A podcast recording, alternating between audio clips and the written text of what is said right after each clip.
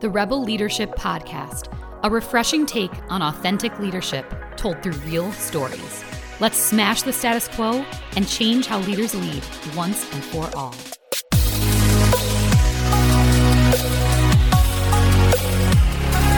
In today's business world, a leader breaks the corporate mold. They are equal parts manager and visionary. They inspire those around them, constantly seeking ways to coach teams up and find their inner greatness. Today on the Rebel Leadership Podcast, I sit down with Ryan Leonard, a leadership coach and consultant and owner of Emphasis Consulting. Through her own experience, Ryan learned how to lean into her personal strengths to shape herself as an aspiring leader, how to notice those blind spots that we all have, and find insights specific to the leader's behavior. Now she puts her own learnings to work to help leaders tap into their strengths across a wide range of industries. Listen, reflect, and embrace your next aha moment.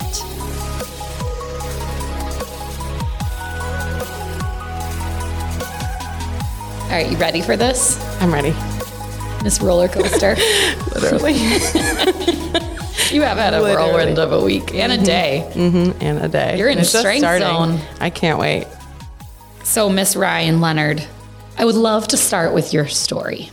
How did you go from what you were doing all the way to the action of creating your own business around coaching and leadership and executive coaching? Sixth grade, I read a chemistry book. And in sixth grade, I said, I'm going to be a chemist and I'm going to save people. That's what I want to do. And I went all the way into college, became a chemistry major, was a chemistry major for one month, and then was like, I never get to talk to people. Wait a minute, I forgot. Like, I want to help people. That's my motivation for being here. I do like science, but I'm in a lab all day and I'm never interacting with humans, really. So then I realized, like, okay, wait, I completely misprojected what my passion is. And I started down the path of human development family studies, eventually got a degree in that, and eventually got a degree in women's gender and sexuality studies as well. And even when I came out of that, I didn't realize in myself what's the theme that I just did. And what I mm-hmm. did was all things people. Every aspect of like sociology and how that matches with, you know, the everyday life and what people's passions are or what makes them unique, but also what makes patterns in them. So basically both degrees contradicted themselves sometimes because one was about patterns in families and patterns in humans. And the other one was like, no, shatter all the patterns. Everyone's hmm. unique. So I got to have both those sides. And when I got out of school, like most of us, when we get out of undergrad, we're like, oh, now what? Where can I find a job? I don't how care. do I find a job? How Yeah. to explain who I am and what I want to do next? And so eventually I landed a job at a really large organization as an administrative assistant to six executives. And these executives were vastly different. Their personalities were different. The way they handle stress was different. The way that they lead their teams were different, but they all worked together. And we had, you know, the range from folks who use fear to motivate, which did work. Was it the best? No. Is it a long term solution? No. But in a moment, I watched that. And then I had people who then explained what the emotional cycle of change was, which was really understanding that every decision they make as a leader impacts their team and they need to know what those impacts are to make sure everyone's prepared. So I had this wide range. And when you're an admin also, you know everything about them. You know what time they get up because you have to be up. You know what kind of coffee they like. You know what their personality is. You know the signs when they're stressed, like all of this stuff. So from the very beginning of my career, I got to see behind the executive, like behind the wall of their office of like who they are. They are still just people. And there's things that are unique about them. And that's how they're leading the team. So that's what piqued my interest in leadership. And the more that I kept working with them, the more I was like, hey, can I try more things? I really want to help you build your culture. And you're like, sure, okay, go ahead and try. And eventually I moved into the talent development space. And in that space is when I learned that my favorite thing is just supporting leaders on their journey and supporting them learn how to communicate, motivate, and influence. And I went back for my master's in leadership. And now I am officially launching my own company, doing just that as a leadership coach consultant. Uh, and I also am a professor of master students who are also down the leadership journey as well. And I'm really enjoying it. Well, we're so lucky to have your wisdom and expertise with us on our podcast. There was another theme throughout that story, though, that was not just the style and making sense of that style and understanding themselves as human, absolutely. But it feels like the bridge that you are is how that affects people, mm-hmm. what the ripple effect is, and how leaders need to do that work on themselves to understand how they are impacting the masses. Mm-hmm. So the concept of leadership has been around forever, but actually coining the word leadership, there's the father of leadership. His name is Warren Bennis. And he really didn't come around until the 60s or 70s. So recently, in more recent years, is when we started seeing more complexity in leadership. Before that, it was really like we have managers because the company's too big and there's an assembly line and we need to make sure everyone's doing what they're doing at the time.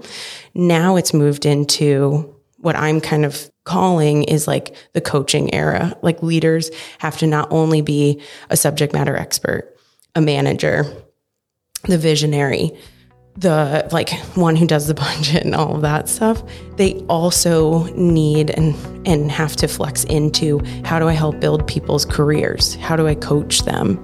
So there's so many other pieces to it that now leaders play an important role in everyone's career trajectory as well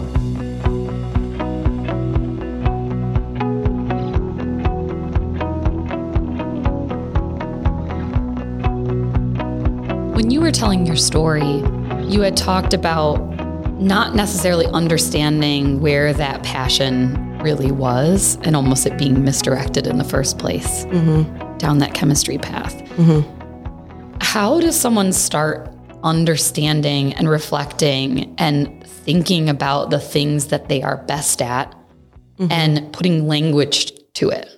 So, one thing that I've noticed that I started to get really good at is trying to understand my own patterns, both my good ones and my bad ones. So, and what I mean by that is it's not only a self awareness of, oh, I did this thing, so I need to go apologize to it or whatever. It's also like, let me look back in all of my experiences and see if I keep doing the same things over and over again, or every time I start to not feel like I'm in the right spot, what does that actually feel physically for me? So like reading your gut, knowing your gut is what people, you mm-hmm. know, our moms tell us about that. Like, mm-hmm. um, do that also, even when you're exploring who you are as a professional.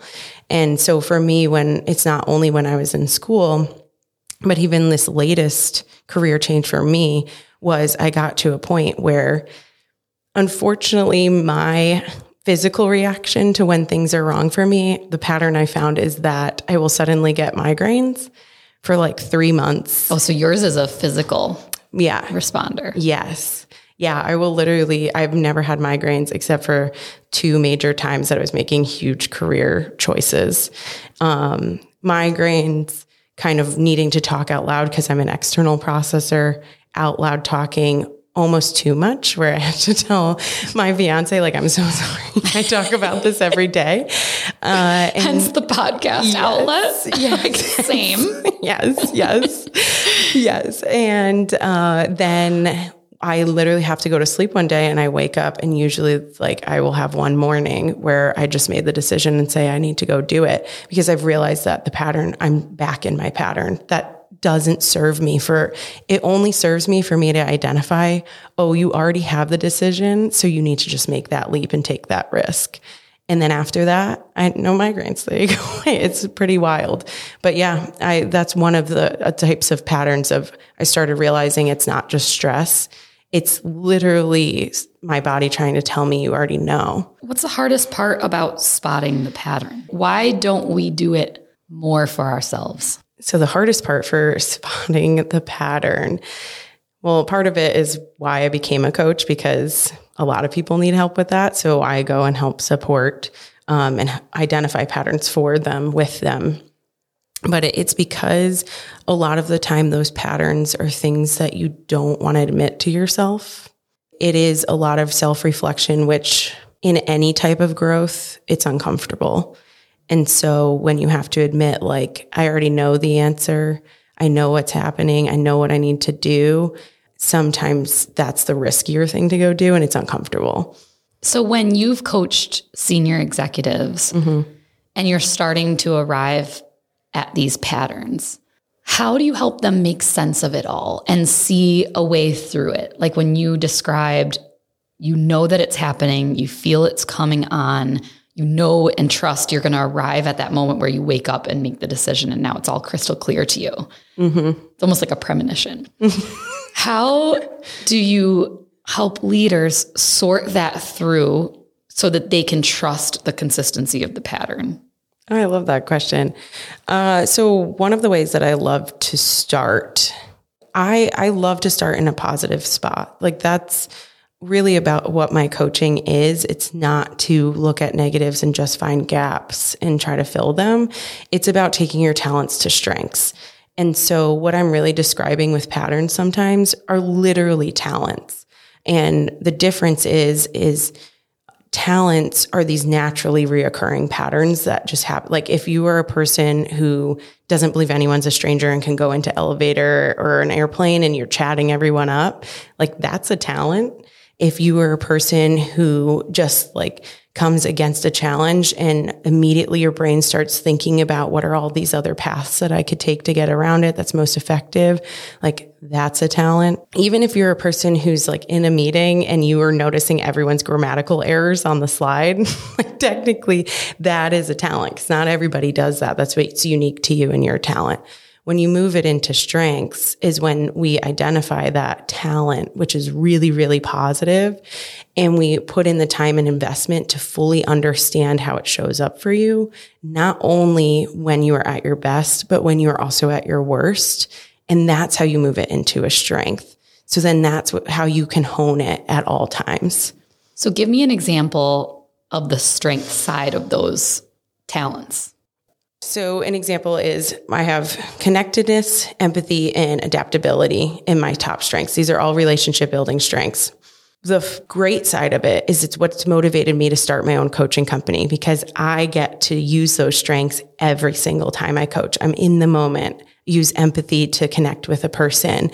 And I use connectedness to really help me identify patterns. That's really what that is about. When I am in a job that requires you know, the same tasks over and over again. And I don't have leaders that express the story of how that task connects back to making an impact on a person. It's really, really hard for me to execute every day the same way with the same energy. So it's that not that you can't execute. Right. It's that you need to flex the top mm-hmm. core strengths in order to overcome those things that you're less strong right. in. So mm-hmm. when it came time for you to understand your own strengths, mm-hmm. could you see some of those patterns in yourself first? Or how did the strengths test assessment help you connect the dots? And then what happened from that point forward? I started kind of identifying patterns and what strengths when I took the assessment, it was able to give me a language to quickly talk about it. Like I never knew what connectedness, I would have never said that about myself. Right. And it came up as like number two. And when I read it, it was all about like you understand how every human people, things all connect to each other. So before that, I started identifying what were the days that I feel least motivated at work and why can't I get myself out of this rut? And, th- and then I wanted to execute. I wanted to feel productive that day. What was going on that was making me feel so energy drained and also not connected to anything. Just not the mission, not the, not what I was doing. And it was the days where I had moved into every day would look exactly the same and the tasks had no connection to any type of mission or purpose that was fulfilling. And I think that's the hardest part about leadership. That's the hard work. Is when you feel yourself having a series of bad days. It's not just about the one bad day. It- your expectations must be aligned with the role. Right. It is a roller coaster Right. leading an organization of whatever size it is.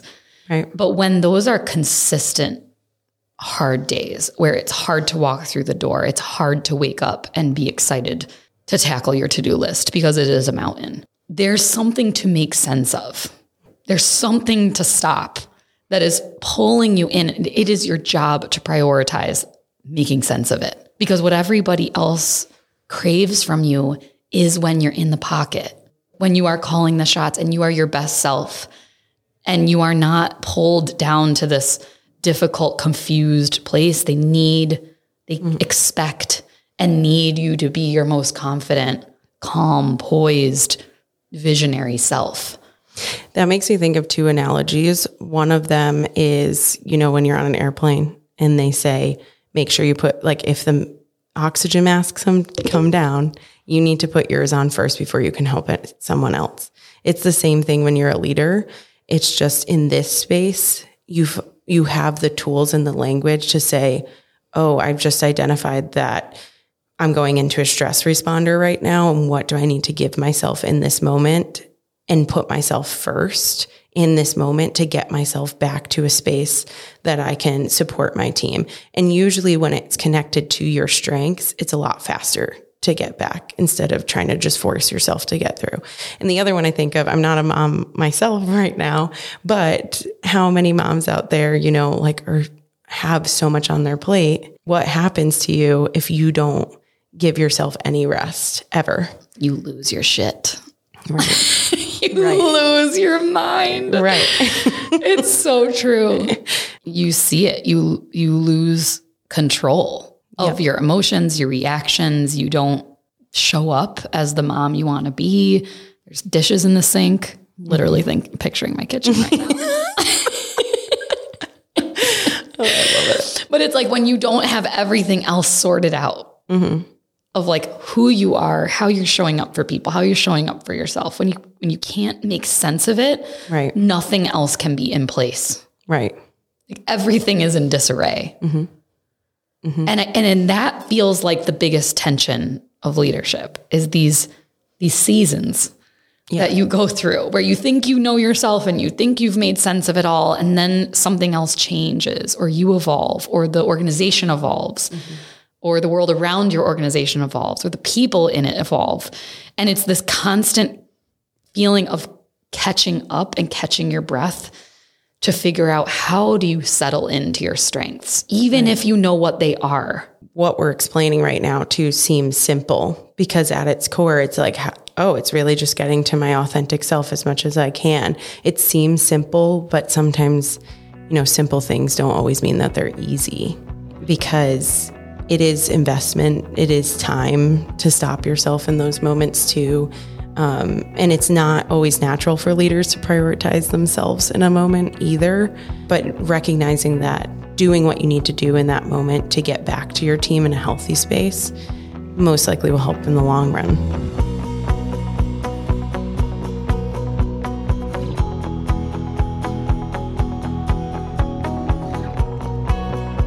So let's fast forward mm-hmm. and assume we have all of our strengths defined. We know what they are. We're living in that space mm-hmm. and we are just thriving. Because you can feel it. There are times when you really, really, really feel that mm-hmm. way. How can those strengths then work against you and become blind spots? It's that old saying of our greatest strengths are our greatest weaknesses. It is true.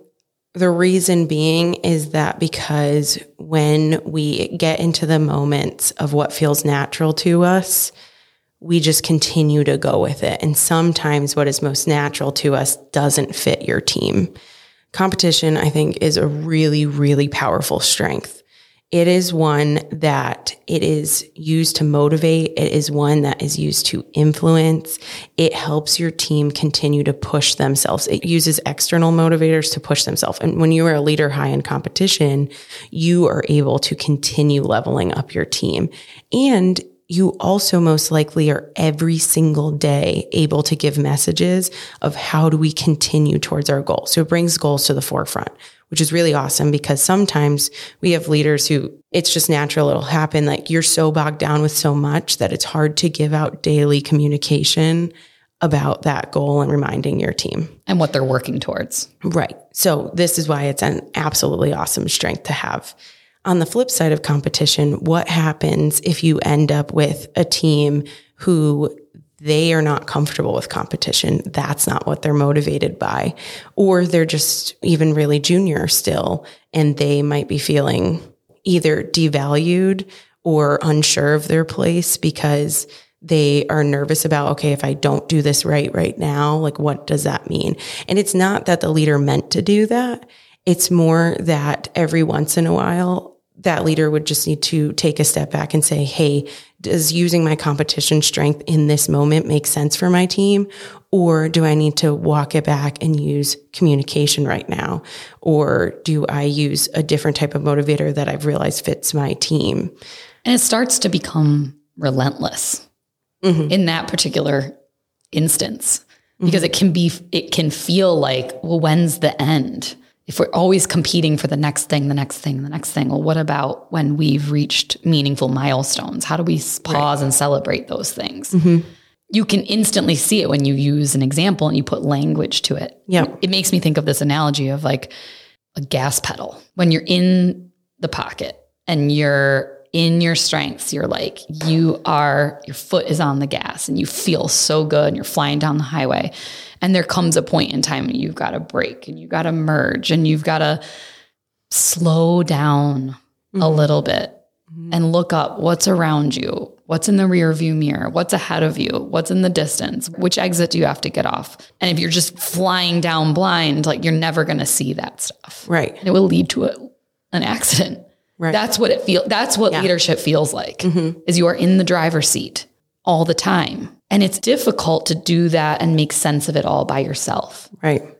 Yeah, I'll give another example from like opposite energy because um, competition is about a lot of energy. I'll give you another one. So harmony is a really big uh, strength in relationship building and from the Clifton Strengths model. And harmony, when it's really, really high for leaders, is super awesome because they can naturally identify when there might be a conflict on a team way before it happens and put in interventions before it does happen. So that is awesome. We need more harmony mm-hmm. sometimes. Mm-hmm. The flip side of harmony is what happens when you have a leader who's super conflict avoidant sometimes mm-hmm. or just really, really wants to keep the peace.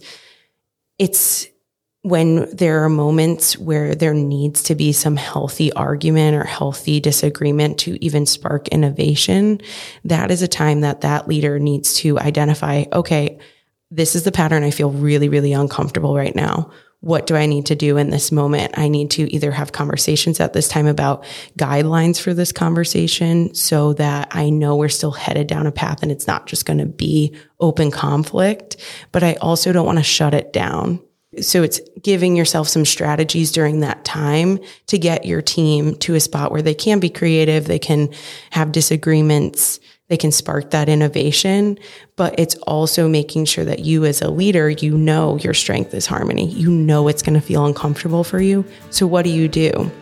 One of your strategies could be like, hey, I want to talk about these questions and kind of be the MC of the event as well, like viewing it as an event instead of an upcoming conflict.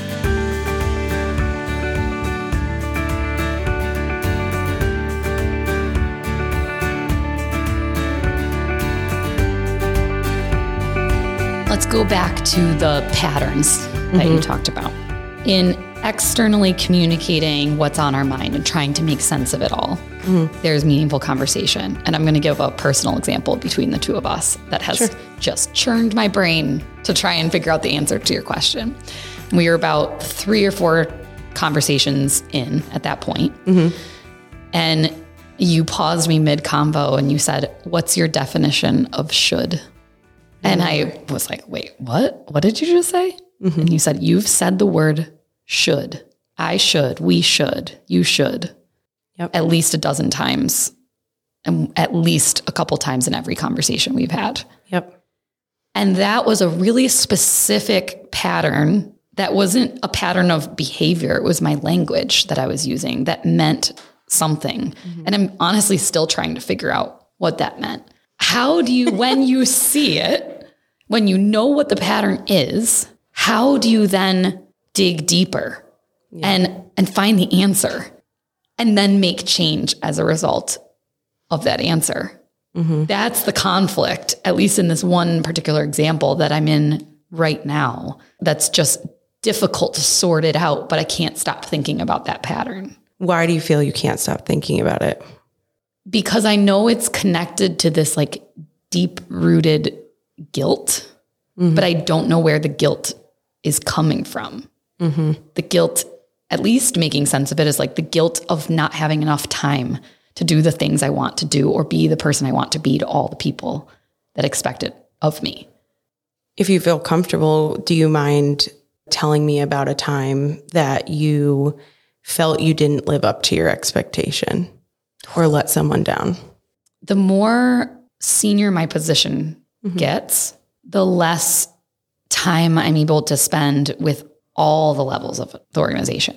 Right. And when I came in here, I was a director, had a core team of people that was filled with interns and specialists and associate managers and people aspiring. And I spent so much time with them mm-hmm.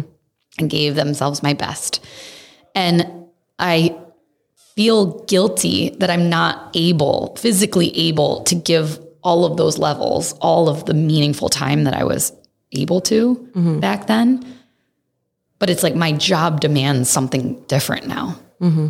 But the person inside me is like, I genuinely want to spend that same time with everybody. So it's this conflict of what I should be doing in my role with what I want in my heart and in my head. Right. And what does guilt manifest as in this situation? Spreading myself too thin, mm-hmm. Being always on, never able to turn it off, still trying to give everybody like a little piece of me and leaving nothing left at the end of the day, mm-hmm. stopping exercise, not sleeping, waking up at crazy times, not necessarily showing like I can feel it. Dishes in the sink, mm-hmm. piled up. Mm-hmm. Because one more email, one more one on one, one more this, one more that, rushing around, being late. Right. It's like it's all over the place. I see the pattern. I'm in the pattern right now. Mm-hmm. And yet I'm still trying to figure out like, why do I have such a hard time about protecting my time? And it keeps coming out into this should. I should do all these things. And what's kind of funny about it is in trying to get yourself to protect your time, you're actually going back into the pattern of not protecting your time. Like it goes in that circle. But what might it feel like, let's say, if instead of spending five minutes a day with a person, you spend one hour a month with that person, completely dedicated to that person? Mm-hmm. Yeah, What it's completely different. like? It's such, it's more meaningful time. It's being able to be a better communicator, which is one of my strengths is communication Yeah. instead of a quick communicator.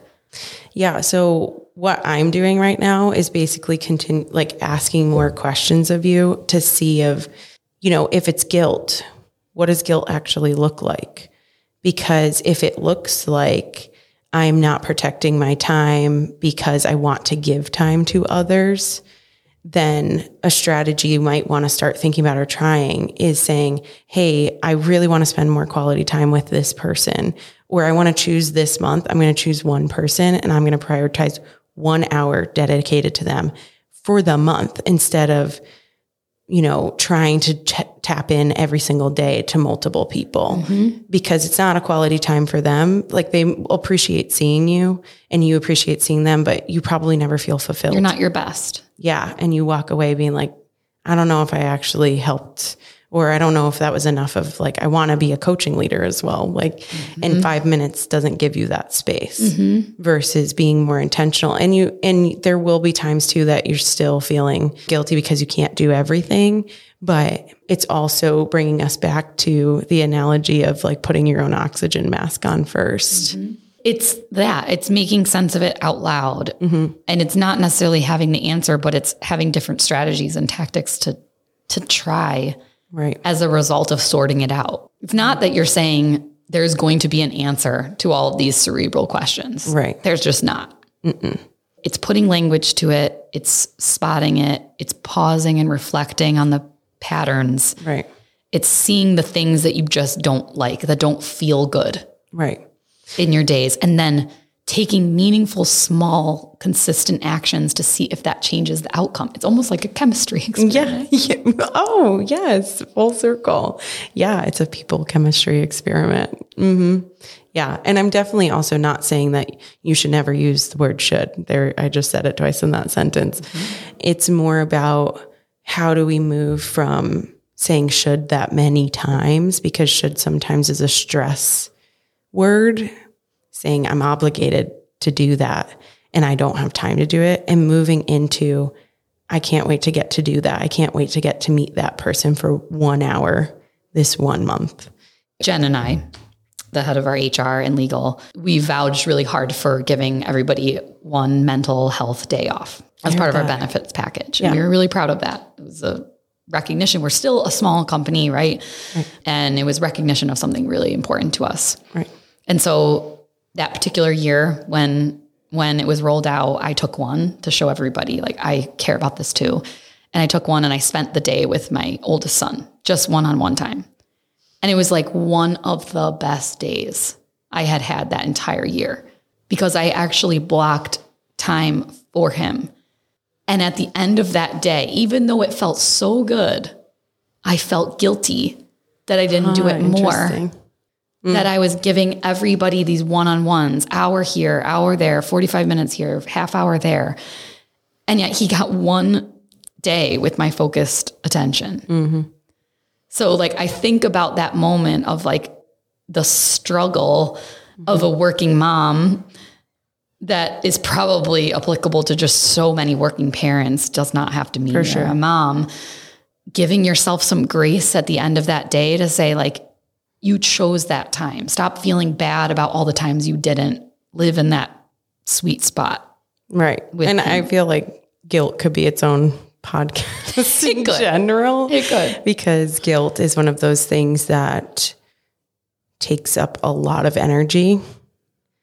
And it's one of my patterns that I'm trying to work on currently. Because even when you are a coach, sometimes you need your own, you are always continuously learning about yourself. And it's really important to also be aware of yourself, your own like comfort zones, your own biases, all of that. So you try really hard to make sure that you're showing up completely for that one person in that coaching engagement. And one of those things for me is guilt. I mean, I grew up in an environment too that as much as I completely love my family, but I remember one time my parents were taking two separate cars to the same place and I couldn't decide which car to go in because I felt bad. I didn't want one of them to think I liked them more than the other. So I stood out in the rain in the street as a child crying, not able to choose which car until they finally were like, are you kidding me? Get in, get in one. We're going to the same place. Like I started and I realized that's where my pattern of guilt started was then. And I was probably eight. Wow. And so it's something that I'm trying to unlearn as much as I can, but then also use guilt as a powerful insight tool of saying, okay, if I'm feeling guilty right now, is there something I should be providing that person? Is there something I need to provide myself? Like, what does that, That in and mean? of itself is a pattern Right, to spot. right. Mm-hmm. What's one thing that aspiring leaders can do on their journey of making sense of their own strength? on my journey to becoming a coach, what I've started to realize there's a difference between mentorship and coaching. And a lot of time mentorship is like, hey, here's what worked for me. Why don't you try it? Then there's also coaching where my kind of style is I know that you're more likely to create a habit if it's unique to you. And the reason why I'm bringing that up is sometimes when you're a new, you're aspiring new and emerging leader, what you might flex into or start to try to do is kind of look at your, your role models around you and become exactly them. And it's not necessarily that your goal should be become exactly them because that's not unique to to you. That might not work for you the same well, because it's not possible. Right, and it's not possible. But instead look at your role models, see which pieces of them you really really like, which ones, and then really dive down from there and say, okay, these feel like natural strengths for me. I'm a natural communicator. So that's one that I want to go ask my friends. I want to ask people close to me, my coworkers, do you feel that's a strength of mine? How does that show up? So that you can start hearing these words about yourself and you can start identifying what kind of leader you are. And then identify those other traits that you really look up to, but they're not something that's natural to you and do the same exercise and be like and ask questions of people so that that way you can start to see where that gap might be but then you can create your own path to get to that outcome instead of trying to follow exactly what the person before you did well i'm very glad for our benefit that you were not stuck in a chemistry lab oh, someday Thank you for sharing your for wisdom sure. and your expertise with us. For sure. I, I could talk it. to you for hours. I know. I love it so much. Thank you for having me.